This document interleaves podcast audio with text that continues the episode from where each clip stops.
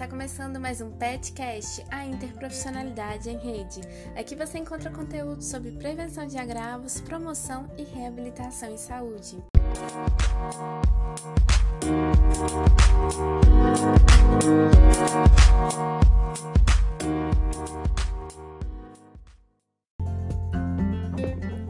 Olá, eu sou Igor, estudante de Educação Física da Universidade Federal de Viçosa integrante do Programa de Educação pelo Trabalho para a Saúde, PET Saúde Interprofissionalidade, programa integrado ao Ministério da Saúde.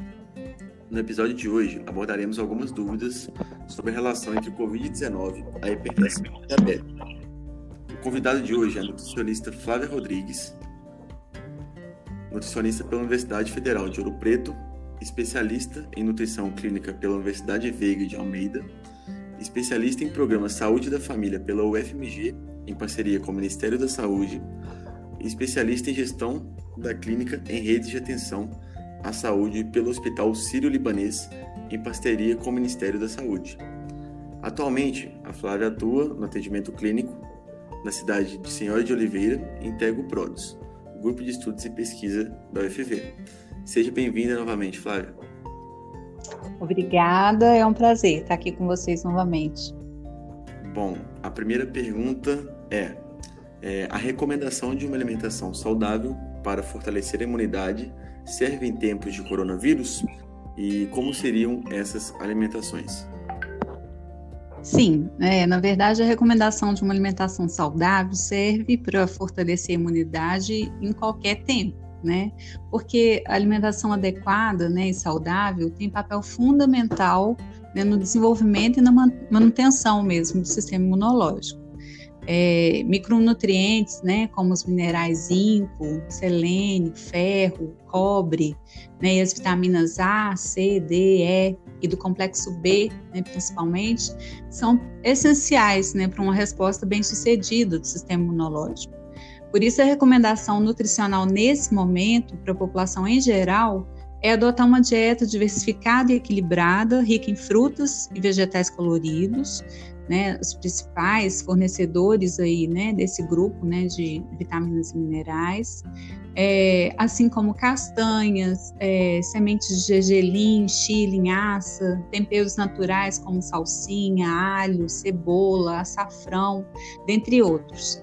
Né, esses alimentos oferecem suporte à função imunológica, ofertando principalmente oxidantes né, e nutrientes associados. É, consumir alimentos fontes né, de proteínas, gorduras e carboidratos né, de boa qualidade né, e com moderação pode também ajudar a manter o peso saudável. É, alguns exemplos né, de fontes desses alimentos, é, proteínas, por exemplo, de, boas, de boa qualidade, né? então carnes magras, né, incluindo aqui peixes e aves, leite derivados com baixa concentração de gordura, ovos, né, gorduras boas, né? É, a gente quando fala em, em, boas, em boa qualidade de gorduras, né, e óleos, a gente está falando em evitar, né, as gorduras saturadas, né, que são as, principalmente as de origem animal.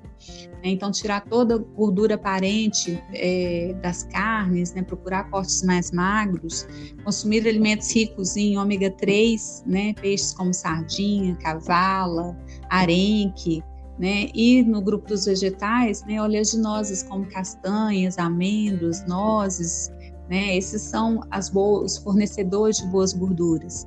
E com relação aos carboidratos, né, sempre preferi os integrais, né, ou feitos, né, a partir de farinha de trigo integral, aveia, esses daí. E uma coisa importante é que é, é fato, né, que a obesidade aumenta o grau de risco para a COVID. Entretanto, não é recomendada restrições calóricas intensas nesse momento, porque dieta somente é, com supervisão de um nutricionista mesmo. Nada de fazer dieta, né, da sopa, da lua, do tipo sanguíneo, de revistas, né, nenhuma dessas dietas nesse momento. Né, a gente tem que pensar que o emagrecimento desassistido, né, pode trazer riscos, né, sérios, né, para o sistema imunológico. E uma outra coisa, pode falar, Igor? É sobre quem não tem tempo, às vezes, para ingerir essa, essa porção de vitaminas, proteínas. é, alimentos em cápsulas, suplementos seriam bem-vindos ou, ou, você acha que melhor não? Melhor só os alimentos? Então, é, é, exatamente o que eu ia falar agora, que também é muito importante, né?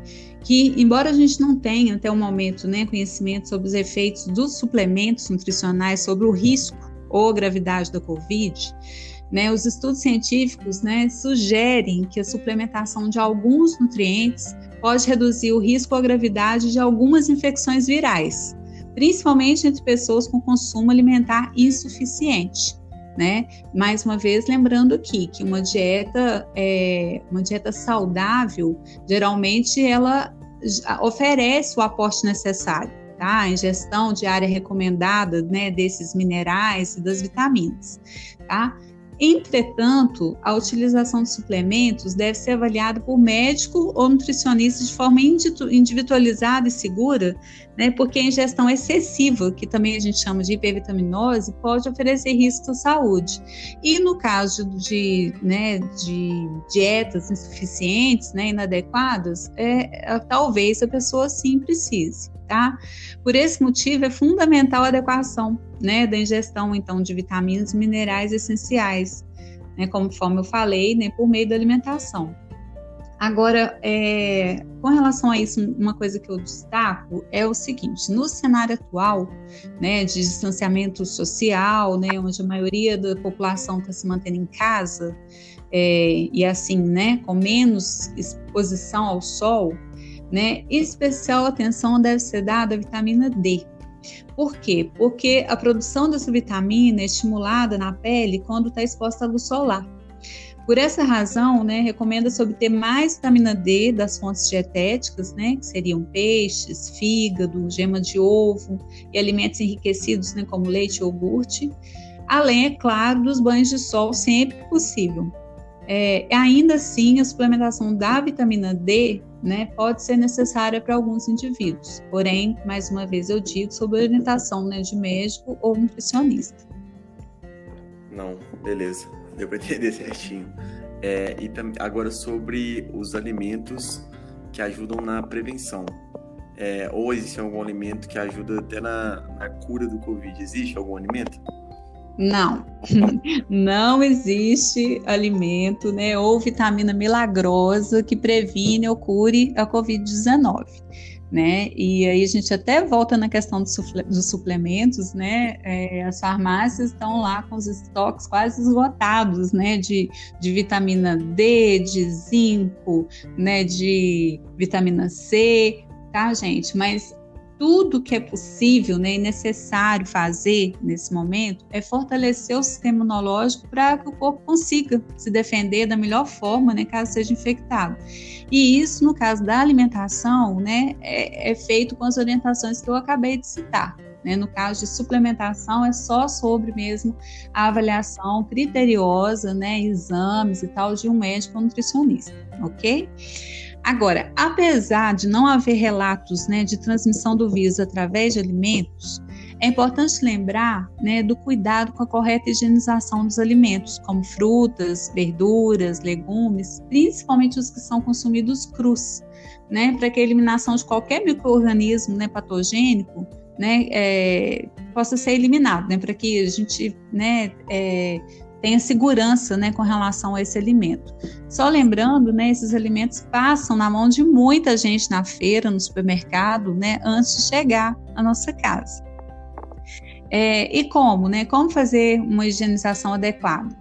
Então, lembrando aqui que são cinco passos. Primeiro, retirar as partes estragadas, machucadas das frutas, né, legumes, verduras, se necessário.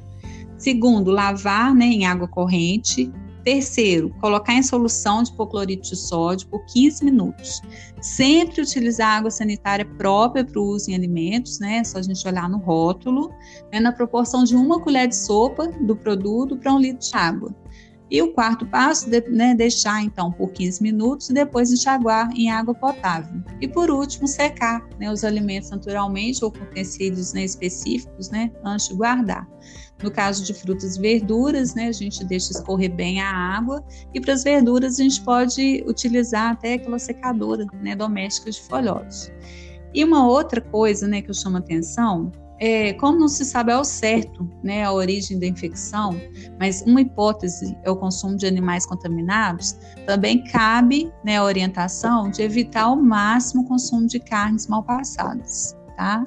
E no mais, né, para a prevenção, a orientação é mesmo manter isolamento social, uso adequado de máscaras, a lavagem correta das mãos e o uso do álcool em gel.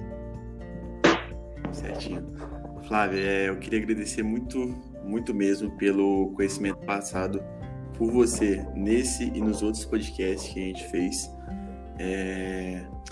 Você queria dar uma última palavra, que esse, infelizmente, é o último podcast com a Flávia. Você queria passar alguma mensagem para os nossos ouvintes? Não, gostaria somente de agradecer mesmo a oportunidade, né, e me colocar à disposição para alguma dúvida, né, vocês podem também entrar em contato, né, pelo, é, pelas redes sociais, né, no caso o Instagram, Flávia Rodrigues. Tá, já. E aos nossos ouvintes, é, no próximo episódio Covid-19 em pauta, teremos a participação do educador físico Paulo Amorim, que abordará questões importantes sobre exercício e atividade física e as principais dúvidas no contexto da hipertensão, diabetes e a Covid-19. Não percam, na próxima quinta estaremos no ar com mais um PetCast, a, interprofissional, a interprofissionalidade em rede.